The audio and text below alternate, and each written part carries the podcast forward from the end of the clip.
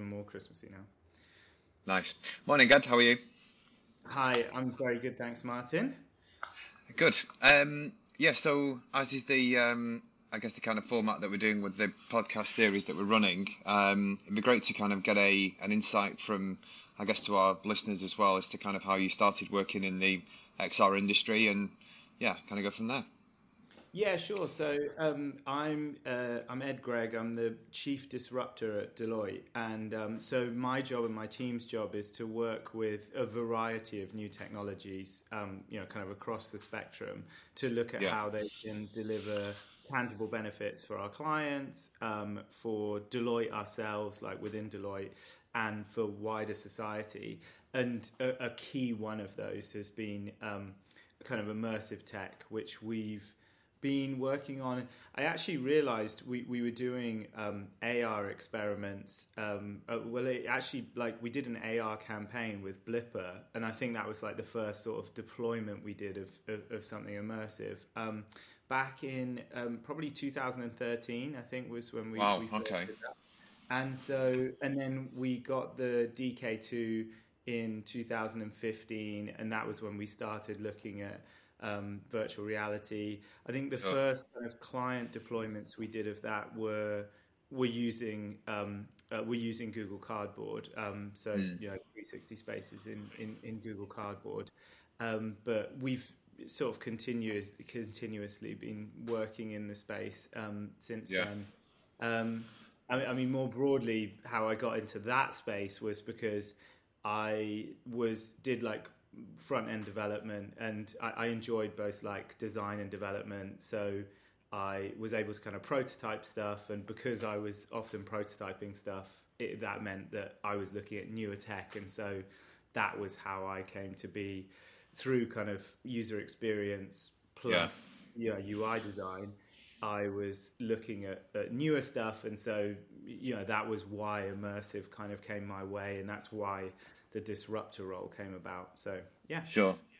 So how does your role differ then? I guess compared to you know a, a normal management consultancy where you know you're kind of a I guess a, a consultant. How how does your role or what's key kind of differentiators between that? I mean, I'm I'm still I'm still very much a consultant. You know, got got those PowerPoint slides in my in my blood. Um, yeah. But I would say, I mean, I would say one of the reasons we differ from um, kind of traditional management consulting is we're much more focused on on building something and and sure. you know showing it and making it real. Um, I think there the, the the the you know the idea of kind of separating strategy and execution now is mm. you know it, it, it's it's not really feasible uh, because you things are moving so fast, and also the the detail of execution is so important that you need to mm. be trying it out and then adapting your strategy. And so yeah. I think that's how consulting has shifted because you, you can't just say, you know, here's a five five year strategy. Good luck with it. Yeah. Like you have to yeah. kind of go on a journey with your with your clients, and particularly in the immersive space. Um, that's what our team is looking to do is kind of mm. partner clients so that they can go on this journey because i mean there isn't much point at the moment for most clients deploying a single kind of xr or immersive mm. project for them because you know they're going to want to learn from that they're going to want yeah. to uh, sort of develop a capability in that space and so lots and lots of point solutions is not going to help clients on that journey like what they yeah. need they they need someone kind of by their side to to take them through it and develop it in a way that makes it become something that's kind of enterprise ready yeah. and like scaled to work at an enterprise level and i think that's something that that's where we believe um, yeah. we are in a good in a good kind of position to do that because we ha- have that kind of breadth of capability you know we have cyber teams, we have legal teams, you know, we have people looking at infrastructure,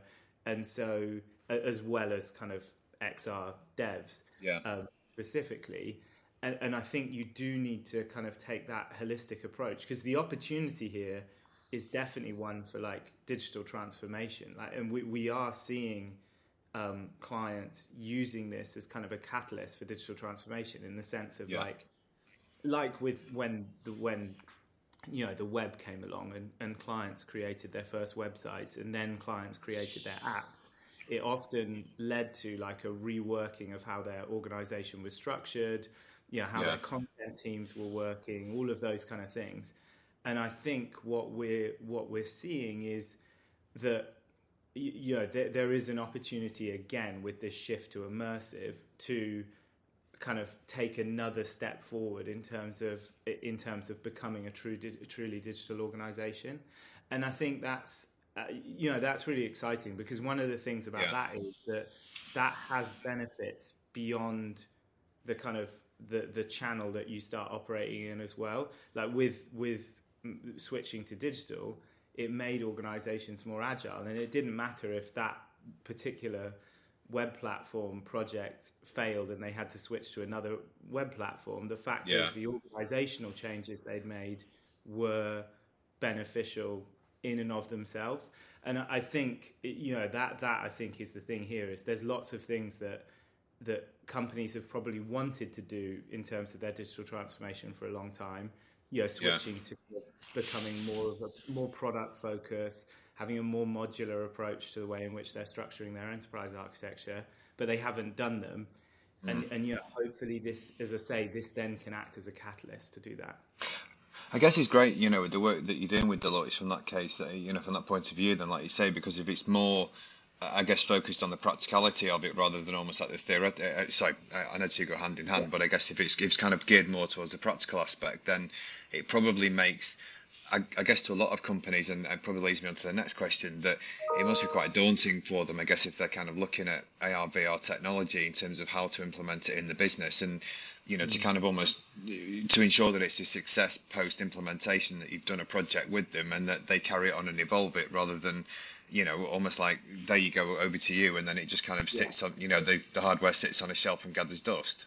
It, yeah, exactly. I mean, I think you, you know one one of the things that I talk about that, that again is kind of agnostic of of XR or immersive technologies is is this idea of organizational rhythm, and you know that rhythm is all about kind of test and learn and test and learn, and Yeah. because it, because you know ultimately we we can implement something that's worked brilliantly with another client but won't work with this client's employees or customers like you ha- you have to get that feedback you have to learn Yeah. from it and adapt um, there there isn't there isn't a situation where where deploying something one size fits all is going to be Yeah. you know it's going to work like like I mean yeah, I think there are very few true one size fits all products out there, and there certainly aren't any in this space, which is such a nascent space. Like it's obviously it's not going to have something that's robust enough and adapted enough to be Yeah. one size fits all. So I think, um, uh, I- I- and so as you say, that learning is absolutely vital. Like it's really, really important that you're able to learn from it and then do another project. And I think uh, know that's that's why we're we're trying to talk to clients in in order to do that. I think I think the other thing to that, to say that's kind of key about that is like we recognize we are not always going to be the best people to deliver to deliver that actually the specific next specific step. So our goal is very much to create an ecosystem of partners who we're working with, but but, but because we have that scale, we can be the sort of the thread running through it. Yes, but we want yeah. to work with the best people in the industry um, because you know, especially in this in this space um, within XR, there's so many kind of specialized use cases where it makes much more sense to use this agency rather than this agency. Yeah. Um, and, and and you know we ultimately want the best outcome for our clients, and so we're going to want them to be working with the best agencies. So Sure. yeah, that's that's the thing is we do want to be on a continuous journey, testing and learning and testing and learning, but it's not just us and the client. We want it Yeah. to be us, the client, and then the absolute best that the industry has to offer. Where do you think the industry is now? Then I guess you know you look at the, um, you know, look at I guess industries like industrial um, engineering and you know kind of uh, sectors like that. I mean, do you think now is the market now mature enough that most companies understand AR VR technology in terms of you know the benefits it can bring, or is there still a, is there still a lot of education needing to take place? There is there is still, I think there is still a lot of education that needs to take place. Um, I, I, think it's definitely improving. Um, Excuse me. Because I think we're seeing um, we're seeing you, you, know RFPs coming in that are are show a greater degree of maturity in terms of what they're asking for. Um, yeah. But but the the potential for this is so huge that I think it, you know, yeah, there's there's definitely still education because I don't think everyone is seeing that potential yet. And and by that sort of that level of potential, I mean more broadly than just uh, AR and VR. I mean the the possibilities that kind of um, digital twins offer within yeah. um, uh, w- within industry which is yeah in in that sense immersive is really just a channel through which you view them it's not um, uh, it, it's it's not necessarily like it's not like the bedrock of it but but often yes. it's quite a good it's quite a good route in because you get a CEO who gets excited about the headset and then you can use that to start the conversation with them about digital twins mm. and things like that but um, but yeah, I mean, when you when you get into the the kind of the true true kind of potential and possibilities of digital twin, I think um, that that is is hugely exciting. And I mean, for for us, that's the same team because that sort of digitization and visualization, whether it's in a headset, whether it's on you, you know whether it's on a screen, that that it makes sense that that's all one team. So our yeah. immersive our immersive studio team is is working across that uh, use case and I, I, do i think sometimes that can be a bit that has been a bit of a problem where people have been very headset focused rather yeah. than again taking clients on this journey because i mean there's one of our clients who was pitched headsets relentlessly um, for for like learning and lots of other use cases and just the the people who would have been using them just weren't weren't ready for that, and so yeah. Management got really excited about it because they got to have headsets demoed to them and they got to try them on and whatever. But the, the, the, there wasn't really that engagement with the people using it, and what they were going in some cases from not very far from like it was like scans of OHP slides on PowerPoint was how they were currently engaging right, with that. Okay, that's quite a leap, yeah. So, yeah, yeah. So the idea of going from, from that to a headset and, and you know just thinking that you could hand that to a learning team and then the learning team would be off and away is is is yeah. crazy. And so what we did was we digitized it so that they could then they had a 3D model that they could kind of manipulate on the screen and then yeah. we could build in scenarios because I mean obviously before the scenarios were literally static scenarios that were that were, were down on paper. And it was like now you can build in dynamic scenarios and yeah you can choose which ones to do. You can have a much greater range of them. All of those things you, you know don't need the you don't need to put a headset on. But once you've done all of those yeah. things it's trivial relatively trivial currently doing that at the mm. moment. So shouldn't I should touch wood before I say that, but I mean it's it's relatively easy to then get it into the um, uh, to get it into the headset, and I think so. So when you say the state of the industry, I think it, it, I certainly am thinking more broadly about kind of that digitization of you know that yeah. true digital digital transformation and digitization of businesses. I think that opportunity it's there and and like the the tooling is getting better there is more like maturity and understanding of it but it's um i, I would say I, I, wouldn't say it's like you know all yeah um all, all, kind of smelling of roses and and yeah. going to work absolutely fine like i think you know, I, I think it, it's potentially quite a tough situation for us right now. I'd, I'd say that um, uh, sort of October last year, after the after the Meta announcement, I think mm. we started to see some really good, you know, mature questions being asked by clients. I think that now,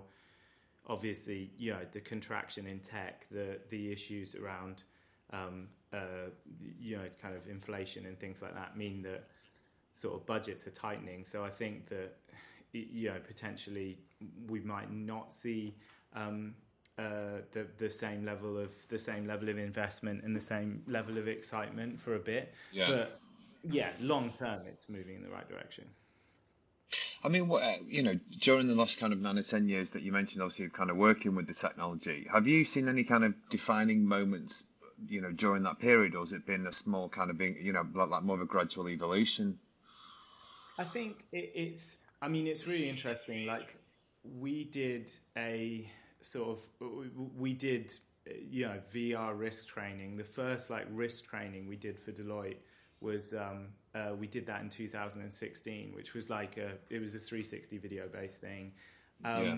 So it has been a gradual evolution because I mean now it, we're doing that sort of thing now we're looking at sort of implementing that at scale and, and being able to do that at scale because at the time it, it just wasn't cost effective like the cost of I mean the cost of, the cost of producing it was uh, we we managed to do it relatively cheaply um, and actually e-learning and stuff can can um, can cost quite a lot but I, I think in terms of like the overall effort and everything like that it was more mm. um, uh, and and you know there was uh, there was stuff around. I think actually we produced the content relatively easily, but the the consumption of that content, I think that was uh, mm.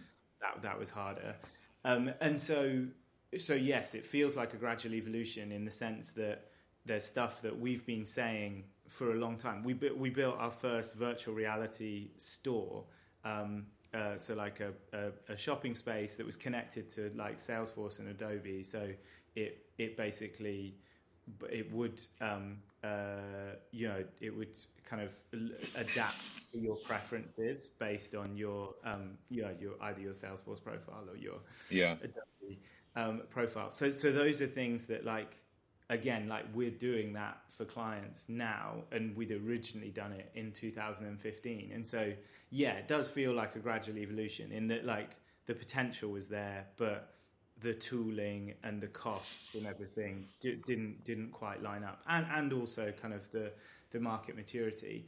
I would say that though, in terms of like the biggest milestone, obviously, the release of the the DK1 and the DK2 was was hugely mm. significant um, uh, from Oculus, and I I would say the release of the Quest 2 as well was has been yeah. very significant um, in terms of just uh, you know you just you don't hear the complaints about like it will be good when it doesn't have wires, or it will be good when the yes, resolution yeah. is a bit better, or it will be good when the frame rate is like you. You don't really hear. I mean, you do sometimes hear people say, "Oh, it'll be great when it's glasses and not." Mm. And you know, not not so not so heavy on your head, but I, I would say those um, especially then if you put them into um, a good experience. I think those complaints have have uh, have sort of dialed down because I think in the context of say enterprise training, um, you know the, the the idea of wearing a headset it, it doesn't seem like um, uh, that big an imposition. Um, yeah. You know, whereas before with the laptop and plugging it in and the wires and everything mm. like that. Like now, yeah, I mean, I carry my headset with me pretty much all the time, um, and and I'm able to do that. And I mean, I yeah, it it was right at the start we used to I used to have to carry around literally a desktop in order to in order to do it. So I, right. had, I had the power and I would you know it got it got dropped one time in a terrible terrible incident by uh, one of my colleagues. Um, but like that was yeah that was how we did it. And then and then yeah, when, yeah. We got, when we got the laptops, it was like oh my god this is amazing. It can just fit in a rucksack Um, Yeah. This is incredible. And, and you know now with the Quest 2, like it's just um, and, and and the Quest Pro, like it's ridiculous. But yeah, the Quest 2 was was I think the most significant moment. And obviously there are other headsets out there. Um, Of course, yeah. just ha- they they yeah, and I, I I love what Pico have done, but um, it, it, it hasn't had the uh, the impact. And I mean, I think to to to that's because you know people would say like, oh, it hasn't seen the sales or whatever. But to be honest, I don't really care about how much how many units it's sold in a consumer space. What I Yeah. care about is can it deliver benefits to my clients, and that Mm. and and you know from that point of view, it just feels like a much more practical solution. Um, Yeah. Than, than than what had gone before it, and so that's why it was a significant moment. I think I think what's also interesting, you know, because I mean, because we definitely saw it when the Quest Two came out and was released. That I think there was the, you know, from talking with people around the marketplace, I think there was a lot of hope, I guess, that, um, for argument's sake, you know, the consumer market was going to kind of adopt it so that you know parents could try it in a safe space at home and you know kind of could could play you know could play with it with their children and that sort of thing, and then you know I, I guess it becomes less daunting to work with the technology. Um, Yeah. But I guess when you look at the sales last year, I mean, the fact obviously they, you know, uh, Quest outsold Xbox last year for Christmas, so uh, you know they, they they they did get a decent level of penetration in the market. I think yeah, no, I think they I think they did do well, and you and you get a lot more people. I, you do still get people, funnily enough, who have never tried virtual reality. I think now, Yeah. as you say, like a lot of parents have have now tried it, um, uh, like either with their kids or, or with with someone else's kids. Um, so so I think that has helped. But I mean, I do have a. I- I'm not. I'm not a huge fan of of this uh, sort of idea of kind of the consumerization of IT. Like this idea that it has to go through consumer adoption in order to work in the enterprise it is a relatively recent thing. Like, I mean, you know, Yeah. really, it's post 2007 and the iPhone that that sort of that became adopted as a trend. But I think it's one of those trends that, like, if you if you think it's a trend, then then obviously it'll it'll shape your strategy and it'll stop you adopting. Yes. tech. Yeah. But but it, it, it isn't really that like there's no real reason. Like the the iPhone was a bit of an aberration when it comes to um, uh, enterprise tech, and I think it was it was a brilliant step forward because yeah, it showed a much more user centered approach to to enterprise tech, which I think was a, was great, and and that Yeah. was you know part of a whole tra- transformation that was kicked off in 2007.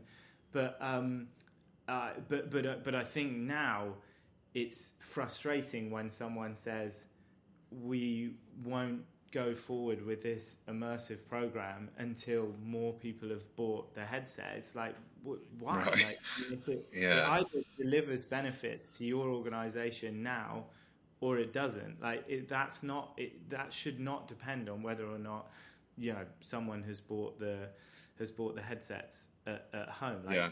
and, and and yet you do you do hear people you know sort of using that as an excuse so i think um uh yeah and and you know people should instead be evaluating the headset on its merits because i mean there are there are issues about it i mean i i would say one of the frustrating issues has been with some of the headset manufacturers has been the the focus on consumer has meant that they've missed the opportunity to create a really slick enterprise experience Oh, yeah. that work with you know with good mobile device management, all of that sort of stuff. Like that has been uh, has uh, I think partly because of this idea about the consumerization of IT, that's sort of been like, oh well, we don't have to prioritize it because enterprise themselves are going to wait for consumer adoption. So, and it's like, Yeah.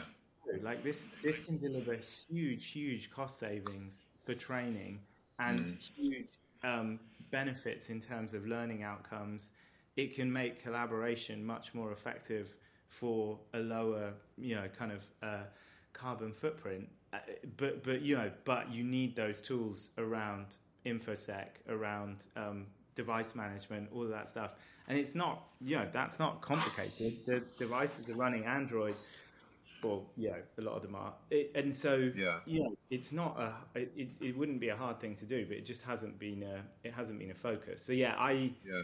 I don't like that consumerization of IT trend. I think it's. Um, I, I think it's been, you know, not hugely damaging, but I do think it's held back investment in some cases when that hasn't that just hasn't made sense from mm. if you looked at it just in in the context of that particular organization yeah yeah um, that makes sense so i guess yeah. kind of you know based based on your experience of kind of working with xr technology then i mean what what kind of tips would you offer to any potential companies that are thinking about you know starting to work with the tech and things like that um, yeah. or, or, kind of what yeah. quick tips would you kind of give to people or advice you should say? Well i mean my motto is fall in love with the problem not in love with the solution. So like i will always say that um, before anything else. Um, and that that that really is crucial. Like really do understand the problem that you're trying to solve. I mean i've already had a call today where someone came up and they were like what tech stack do we need to build a metaverse company? Um, and you just, you know, like that is not a, that's not a very, that's not a mature question to be yeah. Um, and sorry to my colleague who was had to ask that question on behalf of the client. Like that's not a dig at you. Um, yeah, yeah. Uh, you asked very good questions afterwards, and I understand that the, it was the client who was asking, not you. Um, just in case they're listening to this, I won't.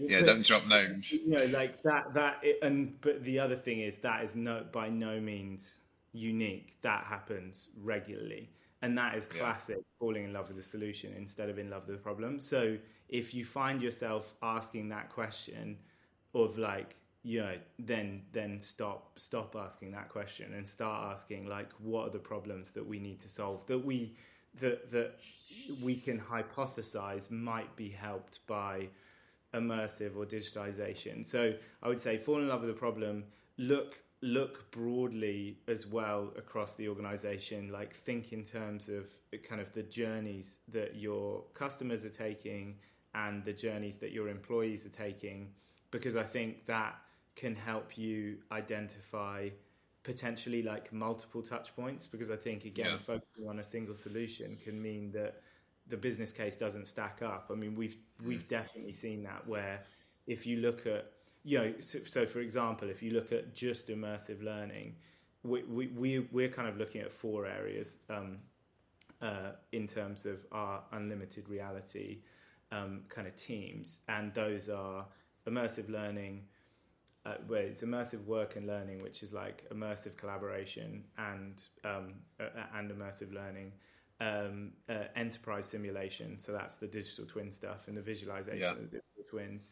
Um, uh, kind of uh, engaging consumer experiences. So that's like the stuff, the AR work that we've done for the LTA. That's primarily AR stuff at the moment. Yeah. Uh, that's also include VR stuff, and then um, uh, and and then also looking at kind of trust and a, a, a, kind of across the board, looking at kind of like trust and resilience and how you can build up that. So those are kind of the four areas. I think that if so, for example, if you look at um, immersive learning and you look specifically at that or like a single course, you miss the opportunity to say actually you know this could also be used for by that same employee they could also be using this for collaboration um, you know, they could also be using this um, for potentially other courses and onboarding and, yeah. and, you know things like that. So I think it's really important to look end to end at the employee journey um, because I think that will, yeah, help you help you uh, make a better case um, for what it is you're doing. Because as well as fall in love with the problem, not in love with the solution, the other thing we say is think big. So i.e., think end to end think across the whole organization and then start small and yeah. because the cool thing is now it's so easy with the tools that you have to create a virtual space you, you mm. know like i mean again i've done this today we we painted a we painted our virtual christmas card in gravity sketch and then i exported that i've put it in spatial and i can just share it you know sure yeah straight away. Like, I mean, and that's an environment. So that could be as complex an environment as I want. So in terms of like mm. mocking up the experience that you're trying to create, you can do that in an hour tops, and it can be a completely yeah. custom. Uh, it can be something completely custom, and so that's that's really cool because that was not again if when when we were doing this stuff in 2015 2016 that was like yeah you know, bespoke unity build starting from grey box and then having to build it all the way up from there yeah and so that was like that was hard whereas now you can you can show whoever it is you're making the business case to you can show them something tangible super mm. super quickly and and that so that's really exciting. So when I say think big, start small, you can start really really small. Like an hour's work can give you that first step on the road, and that's sure. that's way more powerful than a PowerPoint slide. Yeah.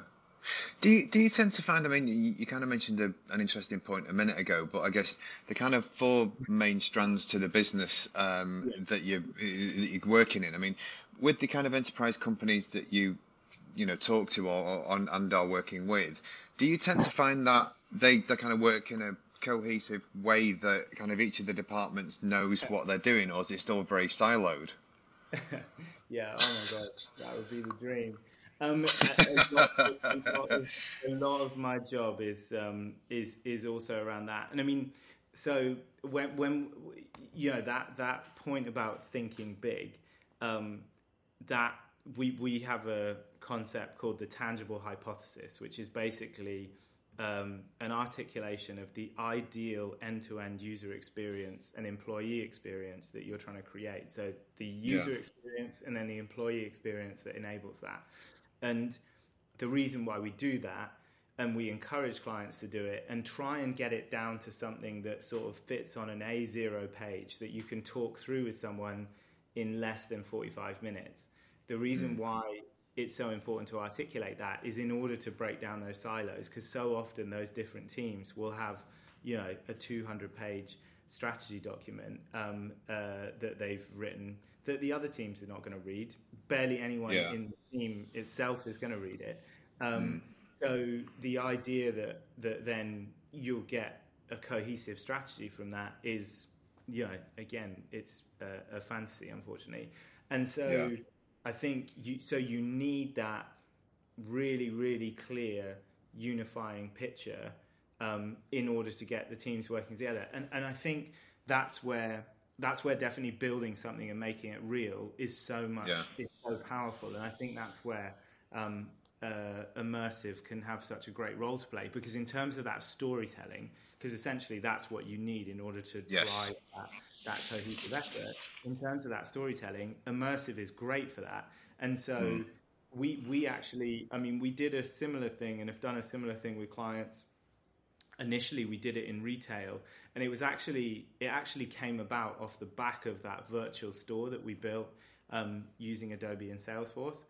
Um, we uh, off the back of that we had a lot of interest from like a number of different um, uh, different organizations and so we built a physical version of that which is kind of like a you know it's kind of a weird way around to have done it but we they you know there, there was this store that kind of could adapt to your preferences in VR and they were like hey but what how could we do the the same sort of gathering of, of customer preferences mm. and and the same sort of adaptation, but within um, within a physical environment. And so we built something called the Connected Store, and it was super powerful for bringing uh, clients together and bringing different teams together and getting them to you know have a shared vision. Um, yeah. But obviously, that's quite a lot of work. Whereas now, mm. you know, being able to build that in a virtual environment, you can still tell that story. You can still te- step people through that journey because that that journey was kind of that customer journey. Um, as we said, that tangible hypothesis was key to to that. But you don't have to without having to kind of invest in building a physical store. So yeah, yeah, like the, your silos point is 100% right and is you know is is 90% of the time, kind of the goal of the work that I'm doing is to try and break sure. down silos and get the teams working together um, uh, effectively. And immersive has such a crucial role to to play in that. I think because it's yeah, it's great, but it's also you know it's cost effective, and so you can yeah. you can do it without having to like get a massive upfront investment in order to kind of tell people a story, which is supposed to then get more investment. Like it's much better if you yeah. can just do that, pull something together really quickly. Yeah, totally. Um, and I guess obviously the sorry, I, I, just quickly, yeah, we, we actually we did a similar thing to that. Uh, um, so so one of the best examples of that that we have um, that we're allowed to talk about publicly is um, uh, with Team GB. Um, so and that was that was an interesting one because Team GB before Tokyo um, came to us uh, to talk about how they could um, help the the team, and they, they, they wanted to look for ways in which they could um, sort of. Uh, I mean, we, we were the ones who articulated this question, but I mean, they wanted to kind of reduce stress on the athletes during the um, uh, d- during the games, and their idea was, what if we created virtual models of the stadiums so that they could then put on a VR headset and um, and kind of be in the stadium before um, before the games itself. And um, that was a classic case of falling in love with the solution, where someone's like, yeah. "I want to have, um, I want to have do something with virtual reality. How can I, how can I shoehorn um, uh, virtual reality into my organization?" And you yeah. know, they came to us, so like you know, they could have just gone away and done that. Um, but but what I said in the meeting, you know, like pretty much the first meeting we had was, let's just take a step back and because there's all sorts of reasons why I don't think this is the most effective way of going forward because this is very much like a point solution. Um, yeah. And and for a number of reasons, it doesn't make sense and so so we took a step back we did some research we looked at both um, support the, the, the support teams as well as the athletes themselves because actually you know it turned out that um, in terms of stress stress for the support team often translated into stress for the athlete Yes, and, yeah. And then, and then we, we kind of created a journey on, on a big A0 sheet of paper. Like it sounds silly when I say try and fit it on an A0 sheet of paper, but actually it does force you to be very clear about the story that you're telling in a way yeah. that, you know, new slide, new slide, new slide allows you to sort of get away with yeah. um, just just not really telling a, a, a, kind of a crisp, concise story. And so we, we kind of mapped the stress levels of and, and, and the potential for stress and the, the kind of the question we came back with was how can we make it as much like a home games as possible?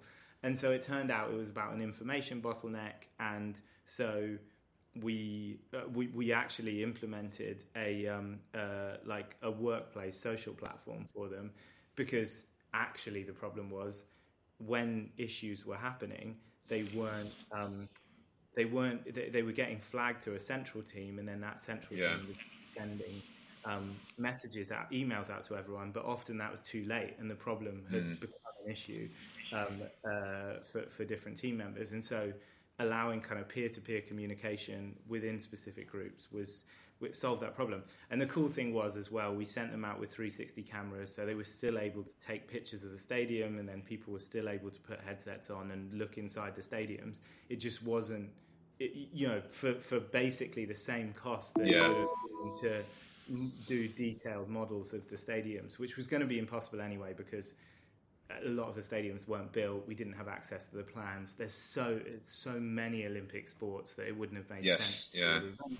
Whereas with this, you could give every you could give the team or lend the team 360 cameras, and they could go mm. and they could take pictures not just of the stadiums, but of the gyms, of the you know the housing and all that sort of stuff.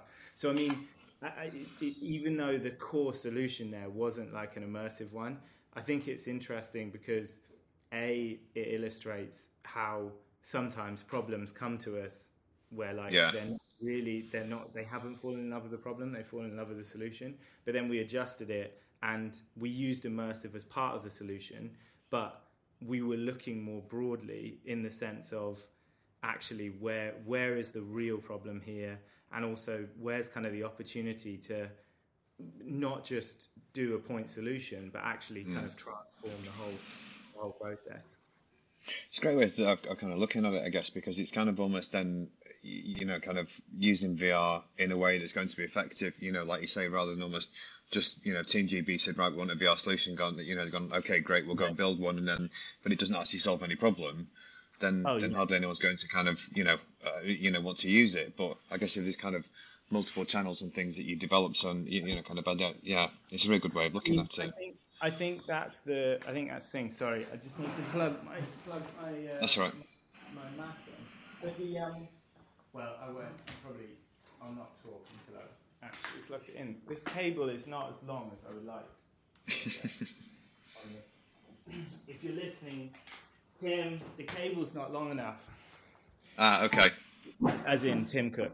Um, uh, but yeah, I'm sure. I'm sure. I heard he avidly listens to this podcast. So um, uh, yeah, he's waiting, he's waiting, to do the interview where he drops the uh, exclusive announcement of the uh, Apple headset. So um, so yeah, um, it's it's okay, Tim. Go ahead, drop it here. Um, so, this is the place to launch it. Um, so the um, but also do do get, can I have a longer cable for my Mac Pro? The um the so yeah, I think it is um uh it is a good way. It's a good way to think about it because you know, like at the end of the day, another of my phrases. A lot. I'm basically just like a just like a motto bot. I just have loads and loads of mottos. But the other one is that a part of like falling in love with the problem, not in love with the solution, is there's no innovation without adoption. You you yeah. can't you can't implement a technology solution in isolation. It has to be within the context of the organization. And I mean that was kind of the the point with Team GB was it just it did there was it just didn't make sense to try and do that on its own because all the effort would have been put into like building those models and none of the effort would have been put into driving the kind of the cultural adoption that was mm. needed in order to make that something that was business as usual within their organization yeah. whereas whereas you know what we did that did that did actually transform the organization and then technology was an enabler for that but like there was a very specific vision around how we were changing the way that the organization worked and, and the way that they did comms and all of that sort of stuff. And, and going back to what I was saying at the beginning, the good thing about that is is that even if a specific tech thing doesn't work, the cultural change should then you know should kind of continue yeah. once, they, once they've seen the value of that. So um, yeah. yeah, I think I think that is really key. And and you know when because when I started in tech, I got into tech or went specifically into tech consulting because I was like, rather than say strategy or ops or or, mm. or human capital, um, I went into tech because I was like, well, at the end of the day, every project's going to have like a tech element to it, so I'll be able to pick and choose which project I, I work on. And actually, what I've realized is every project is a cultural change project. All yes, of them are yeah. enabled by tech. But if you if you think you're on a tech implementation project, you're wrong. You're not. You yeah. are on a cultural change project, and if if if the leadership doesn't see that, or if you don't see that, it will it will end badly. And I mean, there was a really good example from earlier in my career where we were doing basically the same thing at two different clients, and one client, I wouldn't say they understood it was a cultural change project, but they they certainly felt the need to get kind of the buy-in across the organization mm. in order to make it happen whereas another one just looked to develop the tech in isolation and i mean at the time i didn't really necessarily see that there was a problem in those two approaches and in some yeah. cases the isolated approach seemed way better because I didn't have to go to shouty workshops about you know process harmonization and stuff like that. We could just get yeah. on with it. I could do some nice graphics and it was all cool. But then when it came to launching the solution, it became very obvious which one was the right way to do it. it the the yeah. one where we, where we developed it in isolation was a disaster, and um, that whereas the one where we had worked on it, all of those people were like champions of the of the tech and they were going out there they were you know they felt ownership of it and it was just it was night and day and and yet the the it, i mean yeah, it was a crm solution effectively was basically the same across the two things but one of them worked and one of them didn't because we, Yeah. it wasn't that recognition it was a cultural change project It definitely does seem to be the thing with tech, and particularly around the XR, you know, side of things from you know from the companies that we work with and uh, and that I've spoken to over the last few years. I think a lot of them do get it that it is kind of you know that it's bringing people along with the journey rather than you know I, I know you mentioned the point before, but you know, if for argument's sake, the CTO or, or someone like that kind of says, right, you know, like here's a load of headsets, and they go and buy you know buy a raft of them, but but the people aspect isn't considered um, and, and, and, so you know it, like nothing gets adopted uh, where it kind of also has that interest curve where it very quickly drops off because people haven't been taken on the journey or understanding the pain points of why they want to use it so Yeah, and, and and I mean going back to that point about consumerization again, like I think obviously it helps if people have used the headset before with their kids, for example. yeah but you can't rely on that. Like your your project needs to have built into it the assumption that there will be a lot of people who will be starting having never used your tech before, and that should be hmm. fine. Like, you can still you can still run a successful project where people have never used the tech before. I mean, yeah, that you shouldn't be relying on you know a big tech a, a big tech company, a big t- consumer tech company to have done your job of educating your Yeah. colleagues about how to use the thing because you know that wouldn't apply if they were using you know like a massive tunnel boring machine like that wouldn't be you know you wouldn't say oh yeah we're going to wait until tunnel boring machines become uh, yeah like adopted in the consumer like i think he's i think he's buying his kids one for um, for, for Christmas. So we'll wait until Yeah. we roll that, and then you wouldn't do it for that. So like, why do No. it for you know why do it for other um, uh, for other things? So I think Yeah. um, yeah, that having that education program, having that cultural change program is so so so important. And it, it- and as you say, it's it is left until last minute when someone says like we should be looking at the change management part of this and it's like oh Yeah. dear and, and I think uh, so. You know, going back to what I was saying, what you were saying about what are the tips, definitely that because that is the problem that you're solving. Is how do Yeah. you change the the mindsets within your organization? But I think um, you, you know you were saying as well. Like I, I think companies do recognize this, but this is again one of the reasons why I like working here. Is I think we have the scale, and also we have change management consultants, so we can help with that kind of stuff. But it's harder if you're a if you're a tech delivery agency trying to do something, you know, trying to do a project for a Yeah. client, it can be harder to build in that change management stuff mm. because you don't it, it, it won't it won't necessarily have been budgeted for because they're like oh but we hired you to just do a tech implementation and then so yeah and that, and that that can be heartbreaking to build something great but know Yeah. that the, the, the groundwork hasn't been done in the organization and you're like ugh Yeah, totally. Um, I saw that you kind of recently debated the subject or kind of talked about it in Houses of Parliament. Um, it'd be kind of rude of us not to uh, mention the hot topic at the moment that everybody's talking about, but the we have, metaverse. we have said the m word i think a couple of times um, I, I guess you know, in your opinion, how how would you summarise it, and kind of how important do you think it is to industry? I mean, it's important because it's got it's got it's it's driven it up agendas within like within within C suites. Um, that, to be honest, that's really that's really the main function that it's done is that it's it's it, it, has generated hype and Yeah, you know, at the end of the day, when we're talking about cultural change and mindsets and all of those kind of things, like hype is can be useful.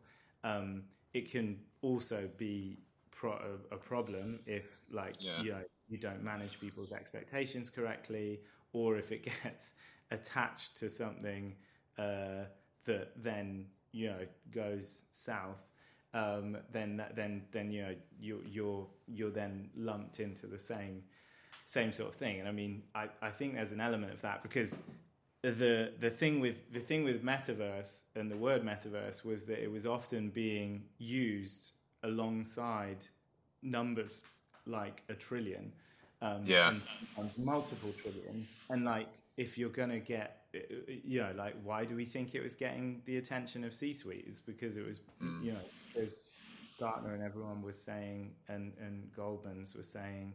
Uh, was saying that it's going to be worth billions of dollars or trillions of dollars, and um, a lot of that was based on uh, you know the um, the the kind of the cryptocurrency markets as well. Like that was that was playing into that, and so so yeah, it, it so it was good because that I mean I mean it was it was it was potentially beneficial because that did sort of move it up um, some agendas, which allowed us to get funding for stuff that we've been asking for since yeah.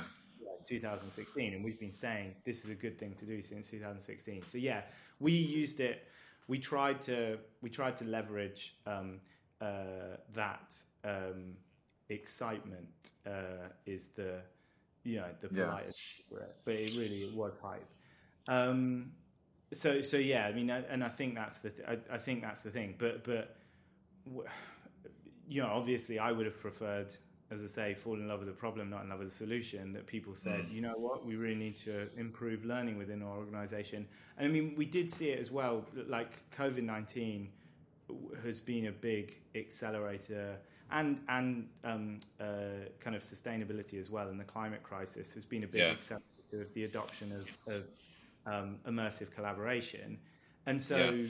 and so, I think we are seeing um, uh, we are seeing people approach it from kind of the right angle in the sense of wait how do we do this global collaboration or the, mm. how do we do this global collaboration in a way that is not going to burn everyone out and is not going to you know be massively damaging um, yeah. in, in, terms of in terms of carbon and so so yeah i would have preferred it that everyone was coming to us because of that not because they'd read um, yeah. an article with a picture of a monkey above it um, that that had some some uh, huge huge figures attached to it, and they were like, "Wait, yeah. we need to get on this metaverse thing."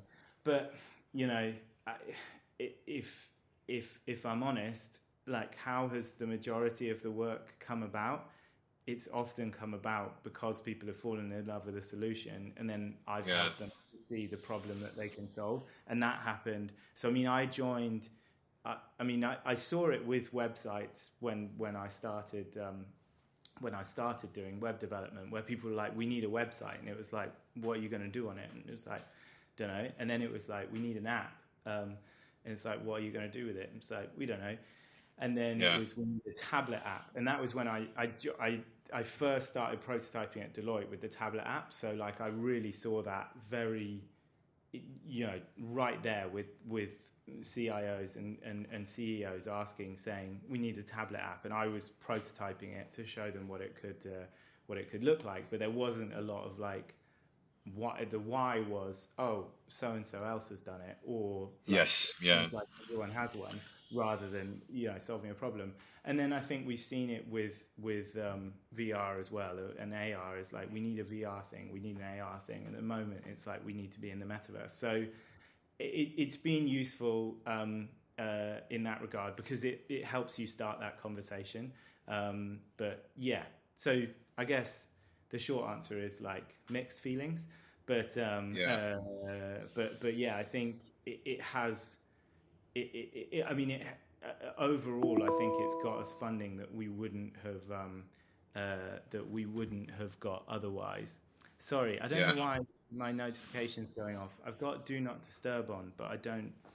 That it's fine. It's all right. ignoring that, so yeah. It, it it it just seems like you know. I mean, I think obviously when you know when when Facebook did the rebrand and obviously you know kind of started the proverbial the hares running about kind of meta and the metaverse. Um, it kind of just has seemed in the last twelve months or so that it's caused it, it's just caused such a I think high level of confusion where you know, everybody suddenly that were doing AR and VR projects have now basically just said everything's in the metaverse and things Yeah. like Roblox, Minecraft. Everybody's just kind of, you know, rebranded everything as metaverse content for fear of almost kind of being left behind or kind of, yeah, kind of, you, you know, not being seen as, you know, trend setting. And, Yeah. and, and I don't know if that's the kind of, yeah, I mean, if, if, if that was a good or bad thing, really.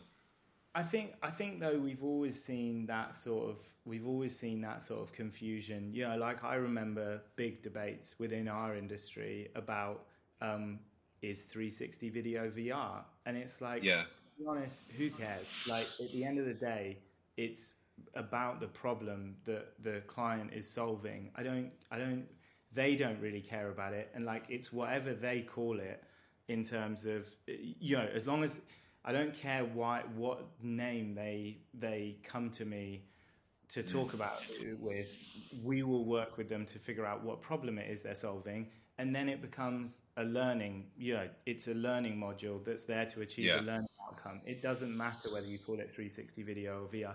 So I, again, I guess I guess I'm not. I've I've seen the industry agonize over definitions, and it's like and uh, whereas uh, and the people who are coming to us for solutions don't really care. They're like, I don't mind. In Yeah. the same way that Yeah. they don't really care whether or not we're going to host it on AWS or Azure. Like, you know, I don't care. Like, I just want Yeah. to. I just want my colleagues to be able to do this learning and achieve this learning outcome. And so, so yeah, I mean, I think, I, you know, it has resulted in some confusion, but again, it's confusion that I've seen before, and it's um, uh, and and you know, like the way you navigate through it is by sitting people down, talking to them, talking about what's the actual problem that they want to solve. And I think Yeah. You know, yeah.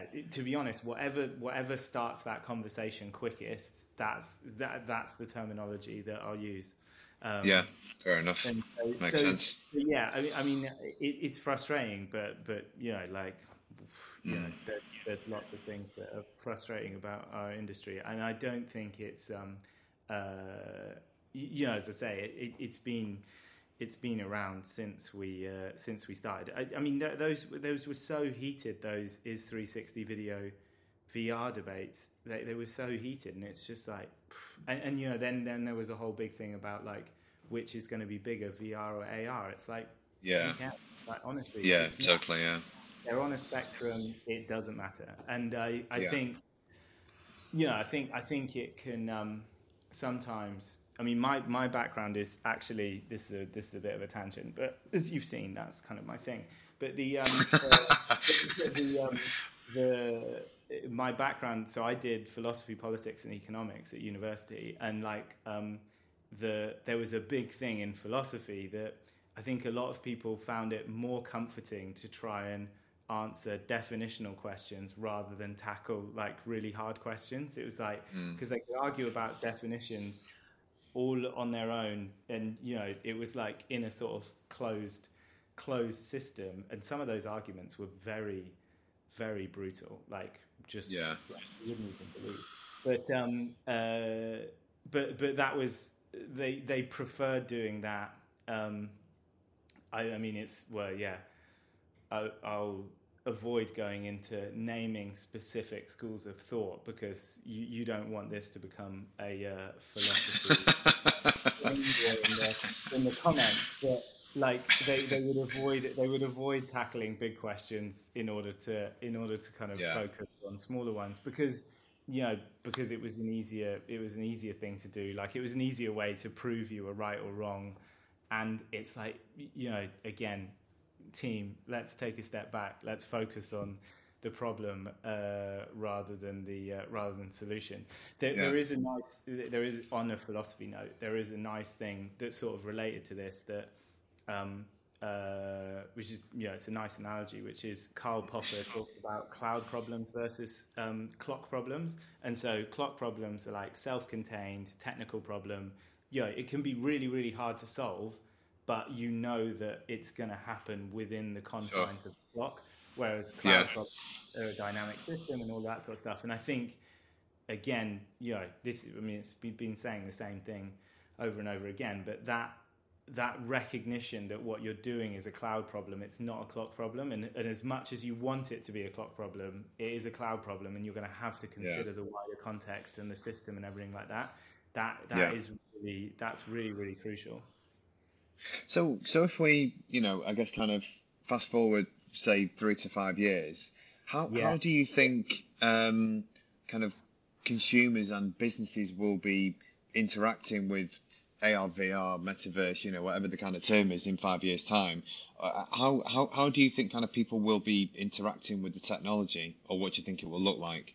So what, well, what, what I hope is, um, I, mean, so, so there's, there's kind of two uh, nice ways of thinking about the metaverse. Um, one that Antonia Forster developed, which is this idea of metaverse traits, which is, mm. which sort of says, you know, like, things at the moment are either more or less metaversy. So stuff will continue to become more metaversy, whereby the, the, the, the solutions will have like more of those traits. So like at the moment, um, Roblox, for example, is multi-user, it's avatar-based, there's user-generated yeah. content, it's persistent, all of those things, and and it, and it will add things like you know it will become more immersive and stuff like that. So I think you'll see um, uh, the more more solutions have kind of more of those metaversy traits.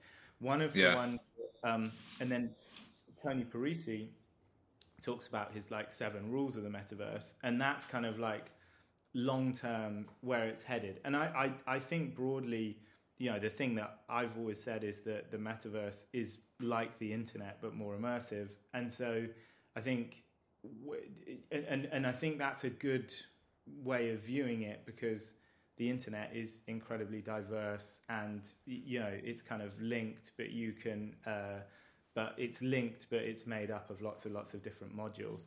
And i think that's where the, the interoperability thing is the thing i would i would love to see that.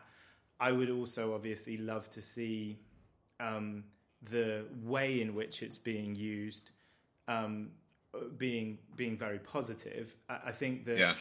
one of my worries is that um, uh, we don't learn the lessons from Web 2.0 when we're yeah. moving into this next evolution of the internet, and we we end up making the same mistakes all over again because those have been some pretty pretty horrific mistakes.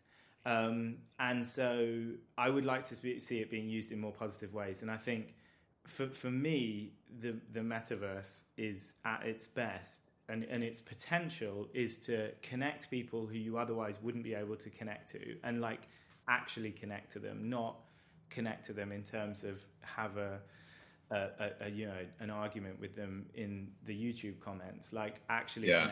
in a way that's much closer to um, the way you would the way you would really connect to someone. And and you know, I will always say an in person connection is absolutely the the best way to to connect yeah. with someone. I don't I don't subscribe to the thing of know like because because there may be reasons why you don't want to connect in person, but that's that's that's not a problem with in person connection. I think mm. that's because of societal circumstances and things like that. Like ideally, you would be able to connect in that way. Um, yeah and I think that uh, so yeah, in-person connection is the ideal, but in lots of circumstances, it's not possible. Or there's people who share your passion, who live all over the world, who you wouldn't otherwise be able to connect with. That's that's what I want to see is it connecting people who otherwise wouldn't be connected, and connecting mm. us to our planet as well, and kind of the world around us. Because I think you know, Pokemon Go was was brilliant in terms of the the kind of the adoption of location based um, AR. Yeah. And I think what, what, what I want to see is a metaverse that is intri- you know, intricately connected to the real world so that it is, it is it, driving people to kind of discover the real world and interact with the real world and interact with real people. So mm. it's a tool for that rather than being seen as like an end in itself or like something that's cut off from the from the real world. I mean, the most sort of recent example of that that we've seen was Tuvalu creating a digital twin of the island um, yeah. in order to both highlight and mitigate against the uh, effects of, of, of, the climate crisis. And so that's a that's a, a, that's the sort of thing that I think. Uh, I mean, I, obviously, I don't want to see Tuvalu being threatened by climate change, but I think yeah. that's a it's a good example of how the the metaverse can kind of connect people um, uh, to our world um, in a way that yeah will hopefully change it for the better. So I, am I'm really keen that we do articulate that positive vision for what it can do because I think if you mm. don't, you, and you just list all of the risks, the the problem with listing risks with um, some company executives is it's like leaving a uh, plate of marshmallows in front of a four-year-old and telling them that's yeah. going to be bad for you. It's like you you've just if you don't offer them a positive alternative, they're going to eat the marshmallows. And I think yeah. the, that is what I would call dystopia by default, where we by not offering a positive vision, we just end up mm. in the dystopia and in, in the risks that we've articulated yeah, because we haven't we haven't articulated a positive vision. So I, am really keen that we articulate a positive vision, and for me, it's connecting to people you otherwise wouldn't be able to connect to, and connecting to our planet better. Which I do think location based AR is is is a really powerful tool for that because you know you saw with um, Pokemon Go like the number of people who suddenly yeah. were um, out in exploring places they otherwise, and obviously things went wrong with they shouldn't have had one at the Holocaust Memorial and things like that. But but the um, uh, they shouldn't have a, have had a gym there. But the um, but but the but but overall, I think it was it was getting mm. people up, getting people active. I, I still see people in our local park who are doing Pokemon Go sessions around the uh, around the park, and I think that's mm. that's brilliant. So yeah, it has the potential to do that good. And so, yes, I would love, to, I would love to see that. I would love to see, you know, and, and, and on an enterprise side, that's companies kind of, um, you know, teams kind of connecting. We, we're just, we're just starting to see projects from the start of the project saying, what is our, really, what is our distributed immersive collaboration strategy for this? Like, how are we going? To interesting, yeah. Because they've said we do not have the budget, both carbon or financial, to, yeah. to do all those workshops. You know, I was referring to that project, that uh, process harmonization project we did. We were always flying to, uh, yeah.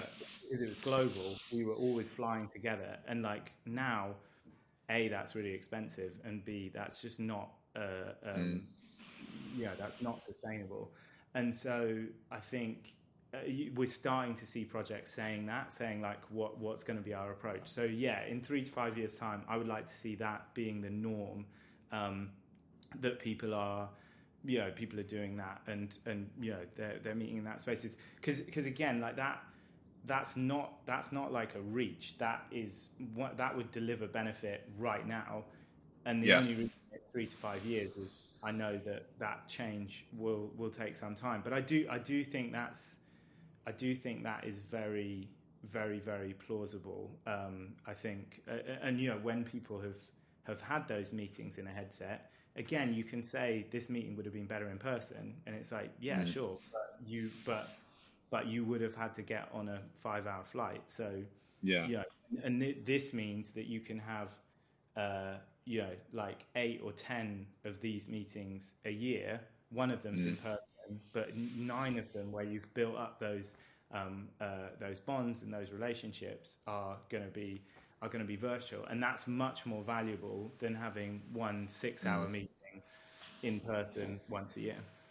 Yeah, I mean, I know we kind of talked about it at the start of the you know start of the chat around kind of the retrospective aspect in terms of the technology moving forward. But I mean, do you think there'll be any defining moments that will kind of drive mass adoption of, of, of, of the technology over the next three to five years? Or, or again, will it be a you know a, a more of an evolution? Are you trying to get me to say Apple headset again? I, I'm on royalties from them, yeah, so yeah, you've got to mention. Yeah. No, you know, I, I mean, I, I said, uh, you know, that the like the the iPhone was clearly like a defining moment in um, yeah uh, the the way that he'd done stuff, and and you know, there was um, obviously. that the, you know, smartphones existed before the iPhone, but it, Yeah. it, it did it in a way that brought it together and solved a lot of kind of niggles that were holding back adoption.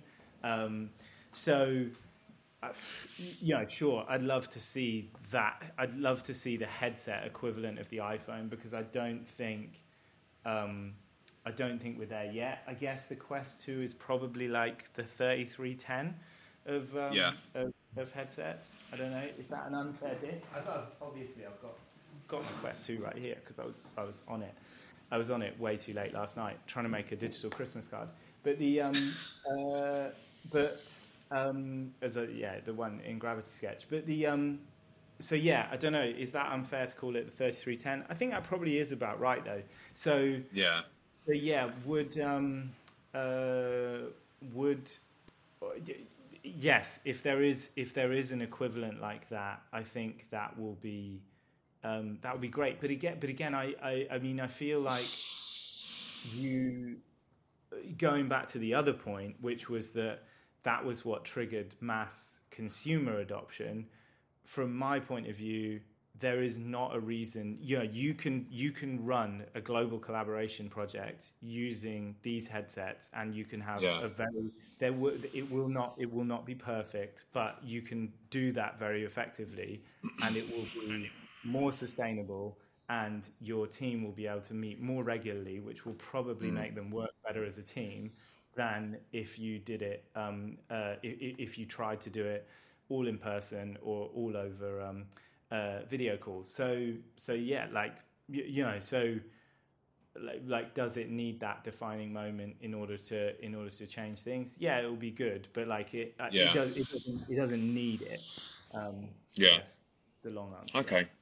So Interesting. uh, but in terms of other, in terms of other like defining moments that are coming up, I mean, uh, pot- potentially something around like um, it, some something big around interoperability. I think Mm. would be would be interesting. Um, but, Definitely but- seems to be the key word that everybody's, you know, certainly from the companies we talk to, it's the key word that everybody says, you know, in every conversation.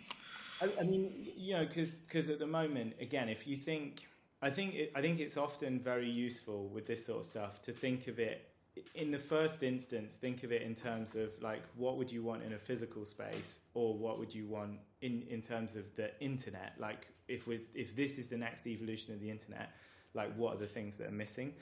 And like at the moment, that ability to navigate um, kind of easily between uh, between different things isn't isn't quite there yet.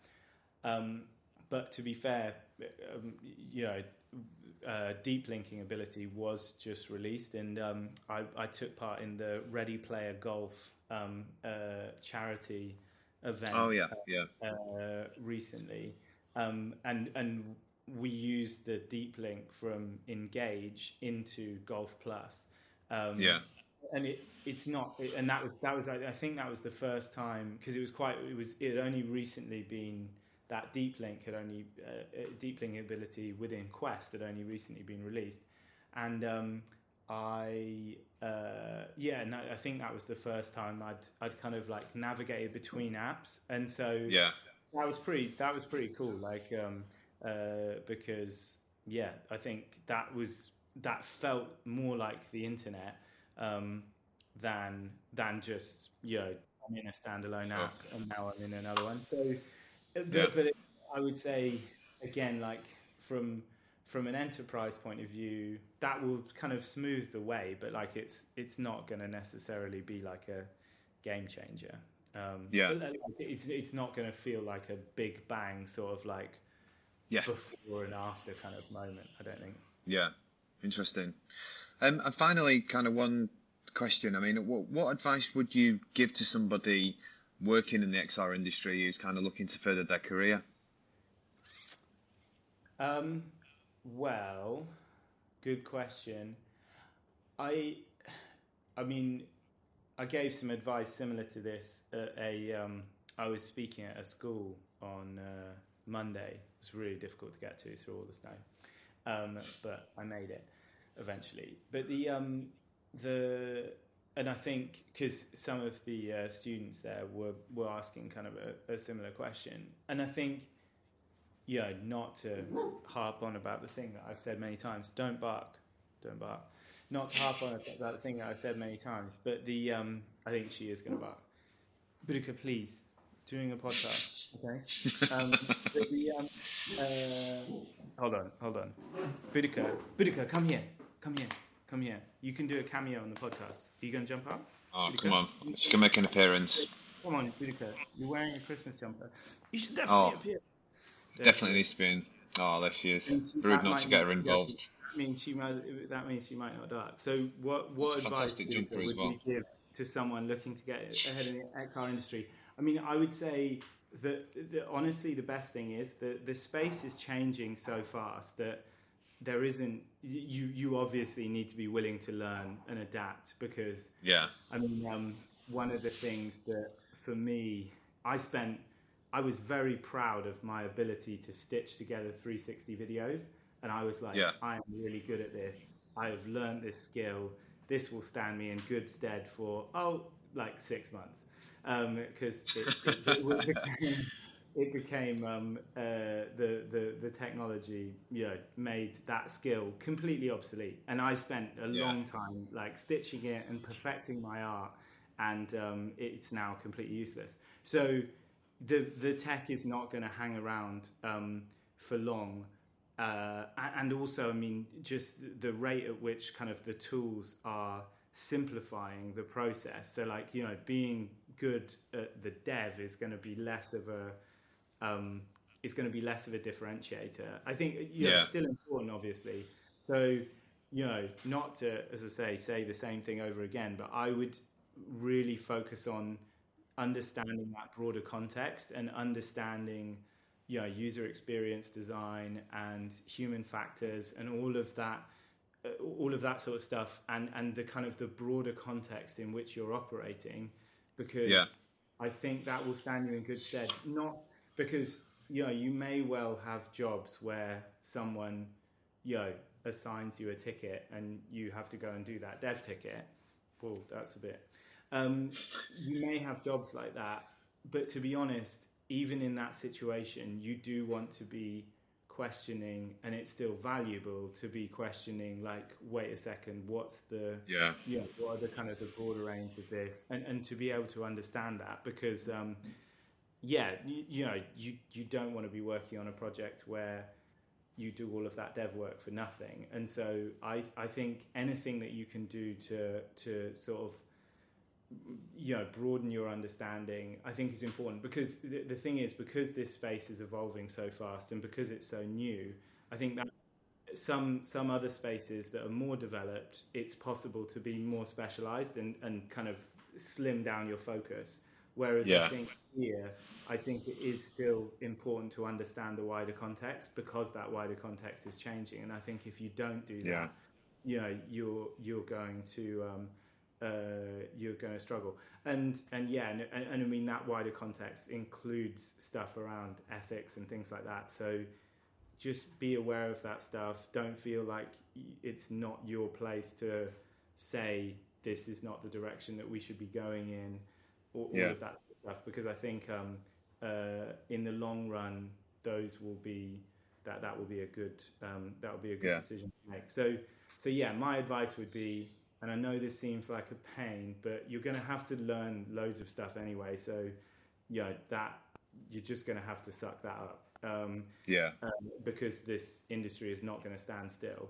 Um, but I think what I would say is the stuff that's going to be most valuable is the stuff around context and, and going really deep on a specific skill. Yeah. You risk that skill becoming obsolete relatively quickly.